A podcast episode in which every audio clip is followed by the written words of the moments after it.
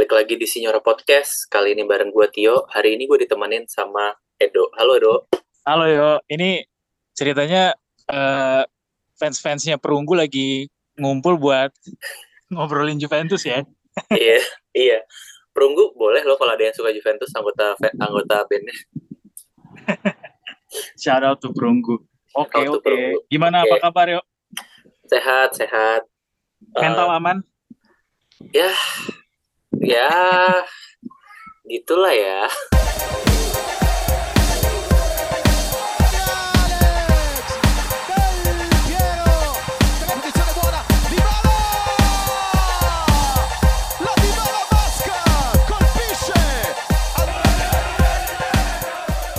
Tapi tapi lo di di tongkrongan gitu, eh, di luar tongkrongan Juventini ya, kayak di kantor atau di mana tetangga lah mungkin atau di keluarga. Ini gak sih mulai diceng-cengin lagi gak sih Juventus tuh kenapa? Apa kabar? Karena kan banyak berita beruntun yang belakangan kita tendensinya negatif semua kan. Udah ada kayak gitu-gitu nggak ya? Untungnya nggak ada, belum ada yang berani ngecengin gue sih. Enggak ya. Eh, lu gimana? Gua lumayan sih kayak lo mau ke mana? Kayak kemarin Juventus Village kan, terus kayak Hmm, ada nanyain lo mau- lo mau ke mana? Mau ke Juventus Village? Emang Juventus masih ada fansnya masih berani keluar gitu-gitu? Nanyanya biasa lah ya. Oh iya, by the way, gimana kemarin di Juventus Village, Dok? Ya Juventus Village eh, menurut gua menurut gua cukup bagus ya. Cuma eh gua ini aja sih kemarin tuh em, agak bertanya-tanya aja ke pemilihan tempatnya sama IO-nya kenapa milih di Kemang Village gitu. Karena menurut gua lokasi itu agak sulit dijangkau ya dengan cukup santai gitu, nggak ada transportasi umum. Terus ya si Campville-nya agak terisolasi juga kan. Model mallnya tuh kayak gitu. Terus kalau dia misalnya ngadain di tempat yang lebih terbuka, menurut gue sih setidaknya ya kita bisa promosi lebih kencang gitu soal Juventusnya kan mereka bikin Juventus Village pasti buat promosi Juventus di Indonesia-nya juga kan teman-teman Juventus ini doang gitu jadi ya ya walaupun juga meski agak dilematis ya promosiin Juventus sekarang karena ibaratnya produk tuh kita sekarang produknya lagi jelek karena lebih banyak tendensi negatifnya. Tapi ya ya soal Juventus Village-nya sendiri kekecewaan gue cuma itu doang sih di di pemilihan venue sama kemarin eh, yang datang jadinya Edgar Davids gitu instead of David Trezeguet. Gitu aja sih. Tapi menurut gue seru sih karena kita negara pertama yang didatengin eh, eh, di Southeast Asia dan ngebawa lumayan lumayan lengkap lah ya koleksi piala dari berbagai macam jenis pertandingan yang kita udah pernah jajal gitu dan lumayan bikin eh Juventini berbesar hati gitu yang belum belum kesampaian untuk bisa ngelihat langsung pialanya ke Italia ke Juventus Museum. Tapi so Hmm. far oke. Oke, gue mau mulai dengan kabar baik nih.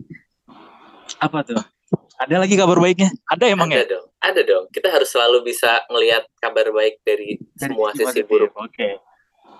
Kita akhirnya bisa nggak ngelihat MCK lagi. Meski kita masih ngelihat Alessandro ya. Alexandro. Alexandro masih sampai ya sampai akhir musim inilah. Tapi seenggaknya MCK udah nggak ada. Cukup menyenangkan ya. Satu duri dalam daging keluar ya. Iya, menurut lu gimana nih tentang MCK cabut? Eh iya sama sama lo ini gua anggap juga berita positif juga karena kan ngeluarin beban di dalam tubuh tim dan dia dia perannya cukup banyak yang bisa menggantikan gitu di Juventus dan dan masih banyak yang lebih bagus sejauh ini paling tidak ya. Apa Hmm. karena juga ter- terlepas dari sebenarnya seberapa potensial gitu potensinya MCK sebenarnya karena dia juga masih tergolong muda juga dan masih baru juga main di Juventus tapi setidaknya kita melihat yang realistisnya aja sejauh ini ya MCK ke Leeds United dengan opsi pembelian yang cukup besar kalau nggak salah gue 30 juta ya eh, eh, buyout clause-nya itu itu ini banget sih apa namanya good deal banget buat Juventus terima kasih Leeds United States of America yang sudah berhasil sudah mau mendatangkan Western Apa? Leeds United States of America. Iya karena kan mereka banyak banget pemain Amerikanya di sana jadi kayak Pelatihnya Kayak orang. Amerika ya. Iya, banyakkan Amerika, pemain Amerikanya di Leeds United. Jadi pada banyak yang ngejulukin mereka jadinya Leeds United tambahin States of America-nya. Kayak gitu. Oke. Tapi Tapi it's it's a good news. di tengah kabar baik kabar baik itu ya masih banyak kan Hmm. kabar buruk ya. Kayak salah satunya ada beberapa pemain yang cedera. Pogba masih belum bisa Ya. main, Milik juga kemungkinan sebulan absen. Terus Pellegrini ini yang menurut gua kenapa dia nggak ditarik aja sih kan lumayan buat backup gitu ya. Malah Nah, itu gue mau tanya sama lo juga deh. ke Kenapa ya? Kok Pellegrini sama Cambiaso nggak nggak ditarik balik aja ya? Kalau Cambiaso emang klubnya nggak mau ini nggak mau Hmm. ini kasusnya sama kayak ini sih kayak Bayern kan Neuer cedera terus kiper mereka tuh ada yang Ya. lagi dipinjemin ke Monaco kalau nggak salah. Gue lupa siapa namanya gitu. Terus mau ditarik lagi sama Bayern Monaco-nya nggak mau. Dia bilang ya kan gue bayar. Ini bukan Ah, peminjaman iya, gratis iya, iya. gitu. Kecuali peminjaman gratis terserah lu deh gitu. Tapi kalau ini kan karena Hmm, gue bayar ya lu cashback ke gue dong. Kalau misalkan lu mau mulangin dia gitu. Ya mungkin eh, baik ya Bayern akhirnya beli kiper baru kan beli kiper lain dan Juve juga akhirnya nggak jadi narik Cambiaso gitu mungkin Hmm. ya dipikirnya eh ya udahlah nggak apa-apa kita ibaratnya berdarah-darah dulu yang penting si pemain ini dapat minute play dan dia bisa berkembang di klub yang minjemin In the other gitu. hand, kayaknya Allegri masih masih percaya banget sama Ale, eh, Alessandro sama MDS ya. Iya, dan eh, tapi nggak juga sih. Kayaknya gue ngelihat em, ini mungkin gue terlalu naif ya. Ya, bukan gue ngelihat, tapi gue berharap sih kayaknya mungkin Iling sama Sole tuh bakal lebih diintegrate ke first team sih di paruh musim kedua ini. Jadi makanya ya udahlah mereka aja gitu. Toh ada mereka gitu kan. Oh. Ya, Tapi gue belum, gue nggak ngelihat, gue belum riset Cambiaso selama di bolonya kayak gimana sih? Cukup promising kah atau gimana Nah, yo? Lo ada sejujurnya gue nggak ngikutin juga nih Cambiaso di bolonya gimana. Tapi yang gue ikut, karena sebenarnya yang gue ikutin pemain Juve yang di loan tuh cuman Rovella doang karena emang gue suka sama gaya mainnya anak ini. oh, Rovella gacor sih ya. Genoa ya. Iya, jadi ya gue rasa Paredes nggak usah lah dipermanenin udah ada Rovella. Paredes nggak usah lah, orang dia nggak ada gunanya juga. Kemarin juga lawan Monza juga bapuk kan. Udah jangan dibahas tuh lawan Monza. Gak usah ya. Mood gue jelek Aduh, banget itu tuh. jelek banget sih gue kemarin yang kan itu nobar pasti Juventus Village-nya dan dan ada Hmm. Davids kan di situ. Gue sempat beberapa kali ngeliat ke mukanya Davids kayak ya walaupun mukanya Davids juga emang nggak ada nggak ada ekspresi juga sih sepanjang pertandingan cuman kayak sama si Federico Palombonya si managing director Juventus for Asia Pacificnya di sebelahnya dia tuh sama si Andrea Pavaretti eh, korkomnya Juventus tuh ngeliat kayak muka mereka kayak nahan malu gitu loh. Cuma itu eh, ini gue sih apa namanya point of view-nya gue nggak tahu beneran apa begitu. Cuma ya kelihatan bahwa aduh kok kok gini ya? Gue sempat juga nanya ini yuk kemarin sama Federico Palombo. Eh gue nanya gimana nih kemarin? Eh Juventus sekarang eh lagi lagi bapuk banget. Bener nggak sih ini semua eh, bukan semua sih. Ini lebih ke kesalahan ke manajemen. Cuma mereka bilangnya ya sekarang manajemen lagi berusaha buat banding buat balikin kembali 15 poin yang kemarin dikurangin. Mudah-mudahan sih kembali lagi tapi dia nggak komentar soal soal performa Juventus di lapangan sendiri sih. Karena emang nggak Oh. nggak capable buat itu kan ya. Oh iya ngomong-ngomong soal banding ini ada yang menarik nih. 500 ribu fans Juve di Italia ini lagi ngajuin campaign apa Giule Mani dalla Juventus. nah itu apa artinya ya Nah kalau nggak ini kalau gua nggak salah ya artinya tuh Ah. ya uh, lepas lepaskan tangan Juventus gitu. oh Nah. kayak lepaskanlah ikatanku gitu ya Iya kotak ya iya iya iya iya benar-benar. Oke. Dan Oh jadi uh, karena ngerasa Juventus tuh saat ini lagi kayak dizolimi banyak pihak gitu ya dari Mm-mm. berbagai sisi ya. Iya, dan bahkan eh, menurut dan itu tuh eh, tulis apa eh, kata-kata itu tuh sampai jadi headline besar di Tutto Sport kalau nggak salah. Gue ngeliat juga tuh. Terus menurut Il Giornale eh, sepertiga fansnya Juventus, sepertiga fansnya Serie A itu fans Juve. Jadi ini Hmm. baru ini baru 500 ribu. 500 ribu itu eh, kemarin tuh berapa juta pounds eh euro gitu kalau dikaliin satu orang yang cancel kalau 500 ribu ini dikaliin sama nilai subscriptionnya itu. Ah, Oke. So it must be a big deal gitu ya kalau misalnya sampai Iya, mereka beneran mereka beneran berhenti langganan TV untuk penayangan seri A gitu misalnya ya. Iya karena balik lagi ini baru 500 ribu. Sedangkan diperkirakan Iya, jumlah fansnya Juve tuh sampai 8 juta orang. Lu bisa bayangin kalau 8 juta 8 jutanya eh ini 500 ribu aja tuh udah berasa gitu. Iya iya iya. Lagi 8 juta 8 jutanya bisa kelar sih seri A. Walaupun beberapa bukan beberapa seminggu minggu minggu lalu tuh gue baca pertandingan eh, JP Morgan mau nyuntik seri A kan berapa Hmm. sekitar 3 triliun gitu. Kalau nggak salah gue rupiahin dari euronya eh, 3 triliun rupiah itu mau disuntik ke seri A. Dan mas mestinya itu tendensi positif buat seri A tuh bisa setidaknya bersaing lah pamornya buat sama liga-liga Eropa gede lainnya top top 5 liga Eropa lainnya.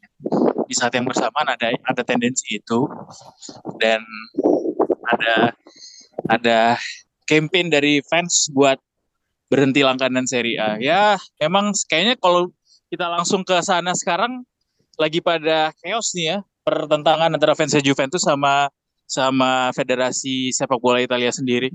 Tapi tapi lu baca nggak sih ada beberapa orang anggota klub lain gitu ya tinggi bahkan yang sebenarnya ngebelain Juventus karena mereka tahu kalau Juventus kena mereka ada kemungkinan kena karena itu kan praktek Iya. prak- praktek yang udah dilakuin dari 2009 Ah, I see. 2000-an gitu gue kemarin sempat baca sejarahnya kayak Roma Oke. ngejual siapa ke mana gitu Kalau nggak salah Casano juga ngebela Juve ya.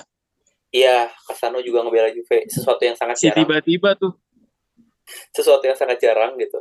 Yang kalau nggak salah tuh, gue sempat baca salah satu yang ngebela Juve juga salah satunya si De Laurentiis. Hmm? Ya dia bilang kayak eh ya De Laurentiis sama siapa presidennya Lazio kalau nggak salah juga ngebelain Juve gitu.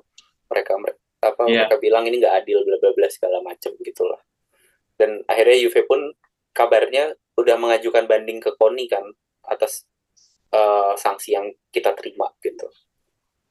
Iya iya iya. Kalau misalnya dilihat dari rilisnya kemarin fix soal eh, hasil penyelidikan mereka tentang pengurangan 15 poin itu emang kayak nggak nggak adil gitu. Kalau Juventus dalam statement resminya kan bilang bahwa statement yang dikeluarkan fix itu eh, kurang kurang apa ya kurang logis dan kurang kuat gitu secara secara hukum karena memang kalau misalnya kita dari dari beberapa episode juga yang kita bahas kita pernah bahas tuh ini kan hukumannya hukuman sport ya eh bukan Hmm. hukum bukan bukan bukan pelanggaran sport Bukan gitu. pelanggaran tapi kita sport. didenda didenda eh, atas pengurangan poin dan di saat yang bersamaan klub lain yang juga mengalami melakukan perbuatan serupa cuma kena denda gitu jadi ini eh, agak perlu dicurigai sih ke keputusan pengurangan 15 poin cuma buat Juventus doang Ya balik lagi ya kalau gue sih karena itu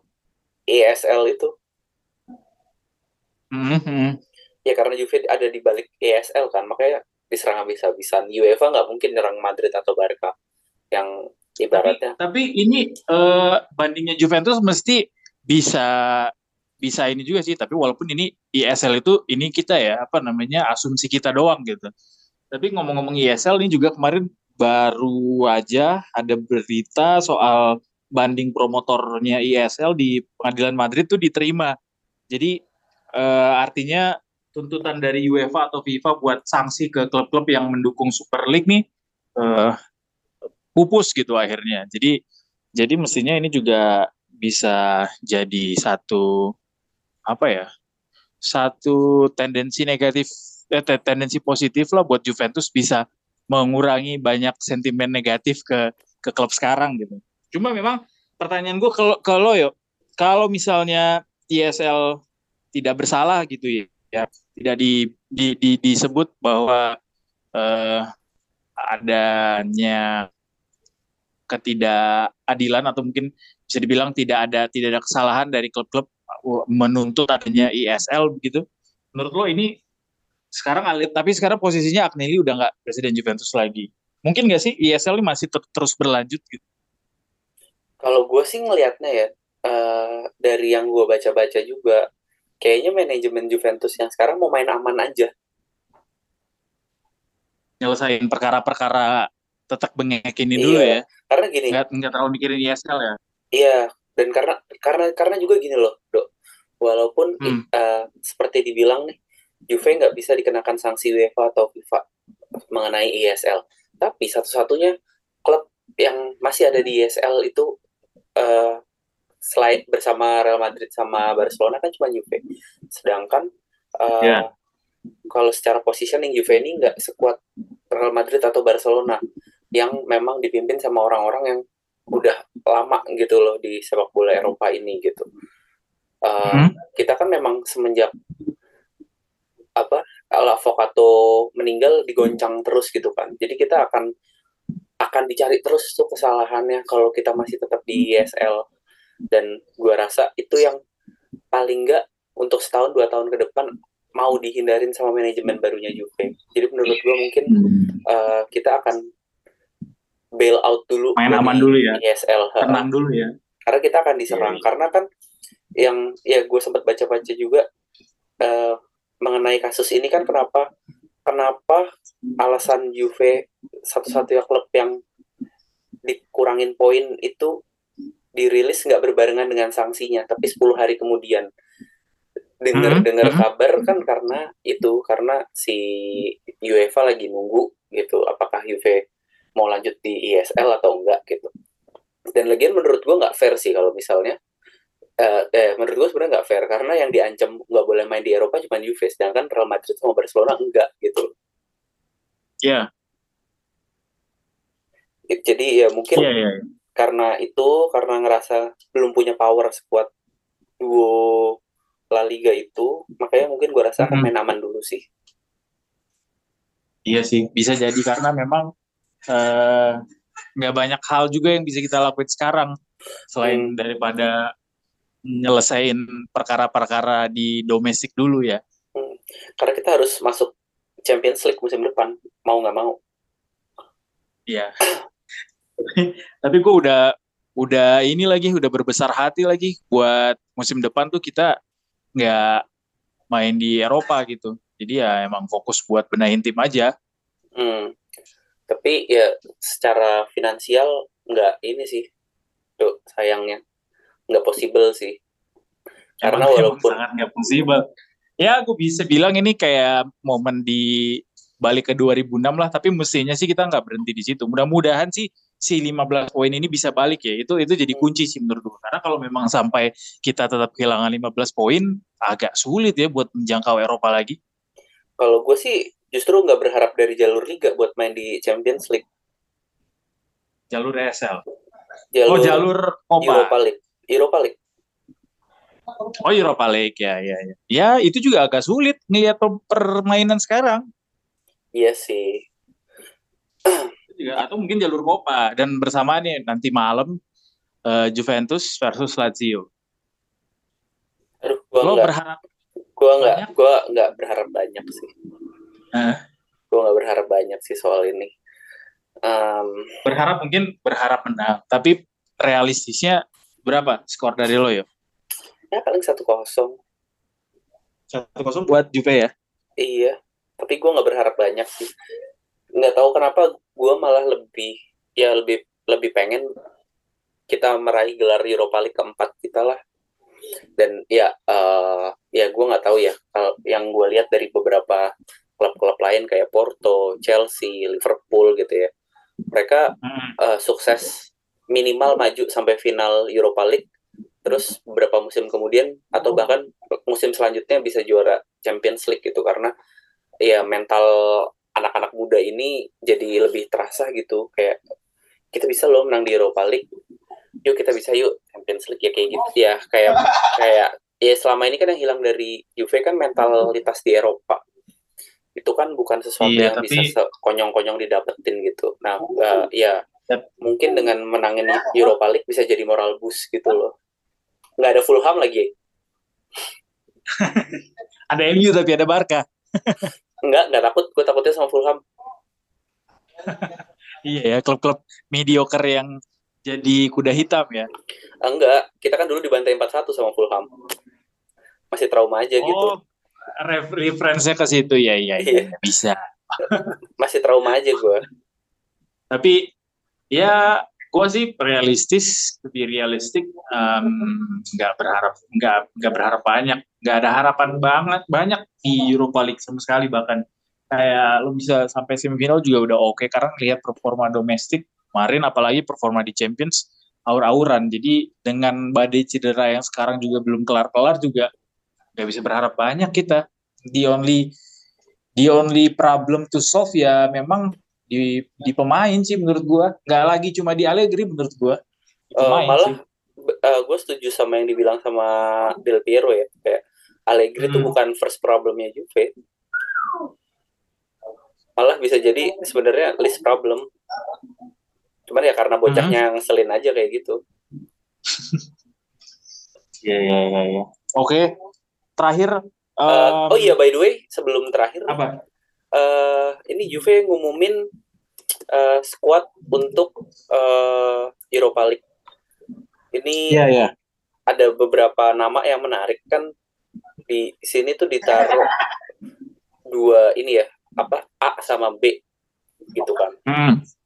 Yang menarik menurut gua ada beberapa nama pemain muda gitu ya yang bukannya ditaruh di tim B tapi ditaruh di tim A. Kayak ini kiper Eh siapa aja ya? Gue belum lihat lagi. Ke- kiper keempat mungkin ya Crespi. Terus ada eh back Huisen. Udah sih ada dua itu Hmm. sih. Ada dua nama yang dia Yang ma- junior masuk gak? eh, yang di junior itu yang dibawa kiper Garovani sama Reina. Back cuma dibawa Barbieri. Terus gelandangnya Miretti Fagioli sama Berenakea. Terus striker ada Sole De Graca Iling eh, Compagnon Oh, Iling. Pecorino sama Cherry. Yang menurut gua aneh tuh si ini kenapa nggak dimasukin ya? Siapa? Kenan Siapa? Yildiz. Oh iya iya. ke- Itu bukan yang lagi dipinjemin ya? Enggak di Juve B kok ya. Oh gue nggak tahu. Mungkin cedera kali ya. atau mungkin mau difokusin buat ini, buat tim apa namanya U19-nya Juve bisa juara. Karena posisinya lagi Oh iya bisa jadi. Bisa lagi jadi. lumayan Tapi yang lebih juga. tapi mungkin agak aneh juga eh karena Pakin masih dimasukin ya. Ya karena milik cedera. Karena milik cedera juga bisa. Itu Ya walaupun sih masih mainnya angkat-angkatan. Iya karena milik cedera aja udah. Kalau milik nggak cedera juga nggak dimasukin gua rasa. Yang lucu tapi Pogba masih Cuma- dimasukin loh. Ah, ngerti lagi tuh. Udah banyak yang menghembuskan nafas setiap melihat beri- berita Pogba cedera lagi, Pogba cedera lagi. Ya, enak banget dia makan gaji buta. Iya, bisa nggak ya kita kayak gitu? Tadi, anyway, gue mau tanya tadi terakhir penutup. Eh, ini juga jadi pertanyaan banyak orang sekarang di Twitter. Jadi perdebatan. Menurut lo dengan performa Juventus sejauh ini dan segala macam prahara yang ada, eh, musim ini bisa jadi dibilang musim terburuknya Juventus gak? At least 30 tahun terakhir. Nggak. Belum belum masih kalah dengan 2006. Eh, nggak sih. Kalau em, 2006 itu kita beneran dibredelin kan. Kita nggak tahu Hmm. apa-apa, tahu-tahu dibredelin. Ya nggak lebih eh, apa masih eh, ya se- setara lah sama 2006. Cuman buat gua yang lebih buruk itu masih eranya ini sih, eranya Del Neri, Ferrara. Eranya Del Neri. Iya, Meski secara permainan masih lebih enakan ngelihat Del eranya Del Neri saat itu daripada eh, eranya Del Neri daripada Allegri yang main sekarang ya. Em, Menurut gua iya sih. Paling enggak secara gerinta semangat eh, pemain tuh lebih getol gitu. tapi nggak apple to apple kalau lu bandingin itu saat Mhm. Del Neri itu kenapa Grintanya masih kelihatan masih ada Cialini, Buffon, Hmm. Nedved, Del Piero. Jadi nggak nggak fair sih. Sedangkan eh, kalau sekarang itu ya kita bener-bener semua isinya kebanyakan anak-anak muda. Senior-seniornya nggak ada yang bisa diharapin. Iya itu maksud gue kalau misalnya dibandingin tetap terlepas dari nama-nama yang ada gitu. Jadi ya gue bisa bilang eh, nama-namanya masih lebih enak. Eh nama-namanya permainannya lebih masih lebih enak dilihat yang waktu Del Neris. Enggak lah waktu itu beneran cuman ngandelin klasik dan Bismillah kok. Sama aja sekarang juga ngandelin satu dua pemain disuruh buat disuruh buat eh, gocek sampai depan. Silakan terserah dia mau mau masukin bolanya ke lewat mana. Iya, makanya balik lagi kenapa gue bilang eranya Del Neri itu lebih buruk karena dengan kualitas pemain yang lebih bagus dengan pemain yang lebih punya grinta gitu ya, tapi pakai strateginya kayak gitu gitu. Kalau sekarang sih ya emang clueless Nah. aja gitu karena ya secara materi pemain juga eh ya sebenarnya kita bagus, cuman not that good gitu loh. Tapi nggak seimbang di semua lini gitu loh. Nggak semua lini tuh ada pemain bagusnya gitu loh. So we, in, di 2002-2007 lo bisa bilang, eh sorry di era Del Neri lo bisa bilang itu lebih buruk karena we could have been better gitu ya dengan Iya. squad yang ada saat. Betul. Di era itu Alright. kita punya Felipe Melo yang waktu itu disebut-sebut sebagai gelandang terbaik Serie A waktu di Fiorentina. Terus ada Hmm. Amauri yang mesin golnya Palermo. Terus ada Diego Ribas, ada Milos, Milos Krasik yang ya nama-nama nggak sembarangan, ada Gua Quagliarella yang juga waktu itu lagi up and coming gitu loh. Jadi em, ya kita harusnya bisa lebih dari itu sih dengan materi pemain saat itu. Kalau sekarang kan kita bener-bener isinya mayoritas pemain muda. Ya bahkan even Ken pun gue nggak bisa blame dia 100% gitu loh. Hmm. Karena memang ya balik lagi di Juve sekarang pemain seniornya tuh nggak ada yang kuat gitu loh, nggak ada yang punya mental leader gitu loh. Yang ya mental ya pemain ya apa eh, ya lu lihat lah kalau saat itu pemain-pemain seniornya ada Buffon, Del Piero gitu kan. Bahkan ada sempat ada Cannavaro balik lagi gitu. Sekarang lu lihat pemain Iya, seniornya iya, iya. Sekarang masa ngandelinnya ya? Danilo. Nah, pemain-pemain kayak gitu gitu yang ya Alexandro, pemain-pemain senior yang nggak bisa diharapin gitu loh. Jadi ya menurut gua masih tetap lebih buruk 2010. Dua, ya era-era 2010-an itu sih karena ya balik lagi ah, kita punya materi pemain yang lebih kuat kok gitu. Gitu Oke oke oke. Ya meski kalau gue sih bilang 2000 eh, yang sekarang tuh gue sepakat untuk bilang ini adalah musim terburuk ke Juventus karena gue bisa gue bisa sampai stres gitu melihatnya eh, permainan kayak gitu terus eh, eh, hasil yang kita dapatkan juga juga buruk gitu permainannya buruk hasilnya buruk kemudian badai cederanya kemudian eh, drama-drama di luar lapangannya. Tapi kalau dulu kan waktu di 2006-2007 em, apa namanya kita kita masih punya banyak leader masih punya banyak legend yang bertahan meskipun kita harus turun ke seri B. Tapi kalau misalnya dibandingin ke yang 2010 atau eranya Del Neri karena berhubung juga gua nggak terlalu banyak perhatiin Juventus waktu itu karena itu awal-awal masuk kuliah kalau nggak salah Eh, jadi ya dan dan gua mungkin nggak banyak melihat Del Neri atau melihat kedalaman squad saat itu ya jadi kayak em, gua nggak terlalu into gitu into into their soul gitu di di, di musim itu tapi eh, kalau kalau misalnya dipilih antara itu gue bilang sih yang saat ini sih karena lumayan mengganggu mental dan mood setiap hari Senin dimulai setiap awal pekan dimulai. Besok hari Senin ya. Besok Langsung hari. Senin oke oke. Oke, eh, Oke, sebelum ditutup tapi Salernitana sam- Salernitana gimana minggu depan menurut lo? gue optimis kita bisa menang lah. Walaupun mungkin satu kosong lagi atau mungkin dua satu. At least kita menang kita harusnya sudah bisa eh, lawan Monza kemarin itu udah jadi turning point buat kita untuk bisa kembali ke jalur kemenangan. Termasuk lawan Lazio lah mudah-mudahan finger cross.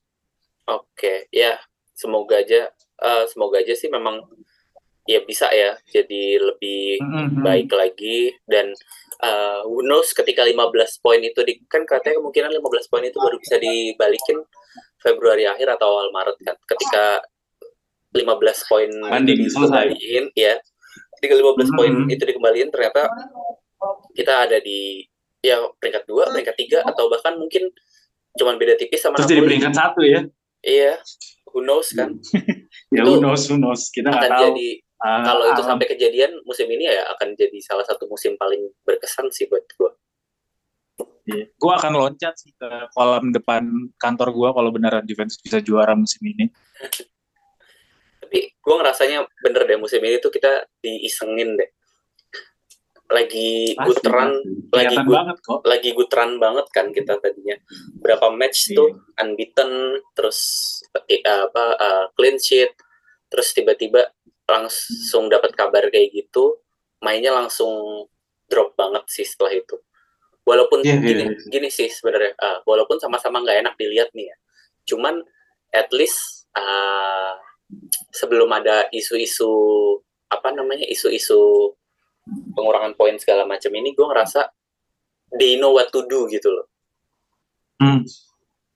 Dan itu yang nggak ada lagi nih, yang kayak clueless banget, bener-bener. Jadi ngerusak fokus dan mental pemain juga ya pada akhirnya ya. Iya, iya menurut gue sih gitu ya, kayak um, ya walaupun balik lagi ya, mainnya sama-sama nggak enak nih, sama-sama nggak enak dilihat. Iya.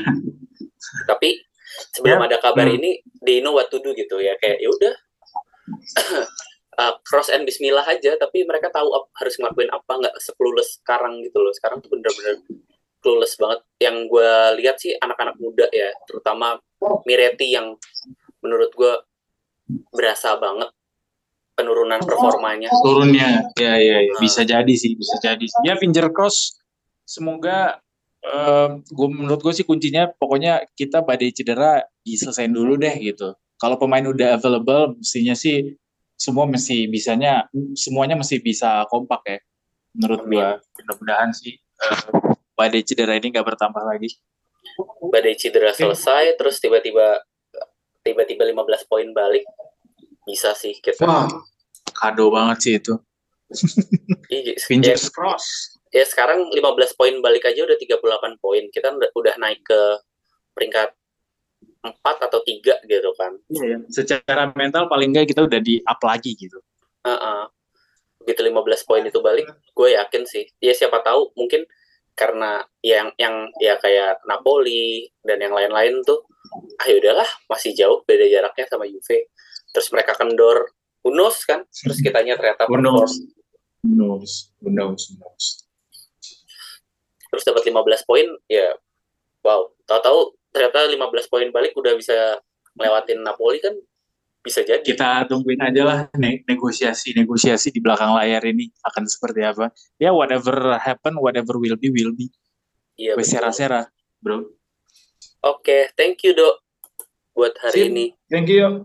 semoga Semoga semua yang kita harapkan tercapai yang tadi menang-menang itu ya. Mudah-mudahan. Monza kemarin sih jadi beneran jadi turning point buat Juventus. ya dan karena Thank you. sekarang yang punya ke yang punya ini juga punya kepentingan kan bukan cuman Juve-nya doang Allegri juga punya kepentingan buat nyelamatin ininya kan nyelamatin pekerjaannya Karirnya. kan ah, karirnya Yoi. kan oke thank you dok bye Thank you semuanya. jangan lupa Jangan teman-teman lupa follow semua medsosnya Senior Podcast ya. ya Gimana? betul di Signora Podcast dan jangan lupa join Discord buat yang belum join. Bye. Fino alla fine, Forza Juventus. Ciao, ciao. Forza Juve ciao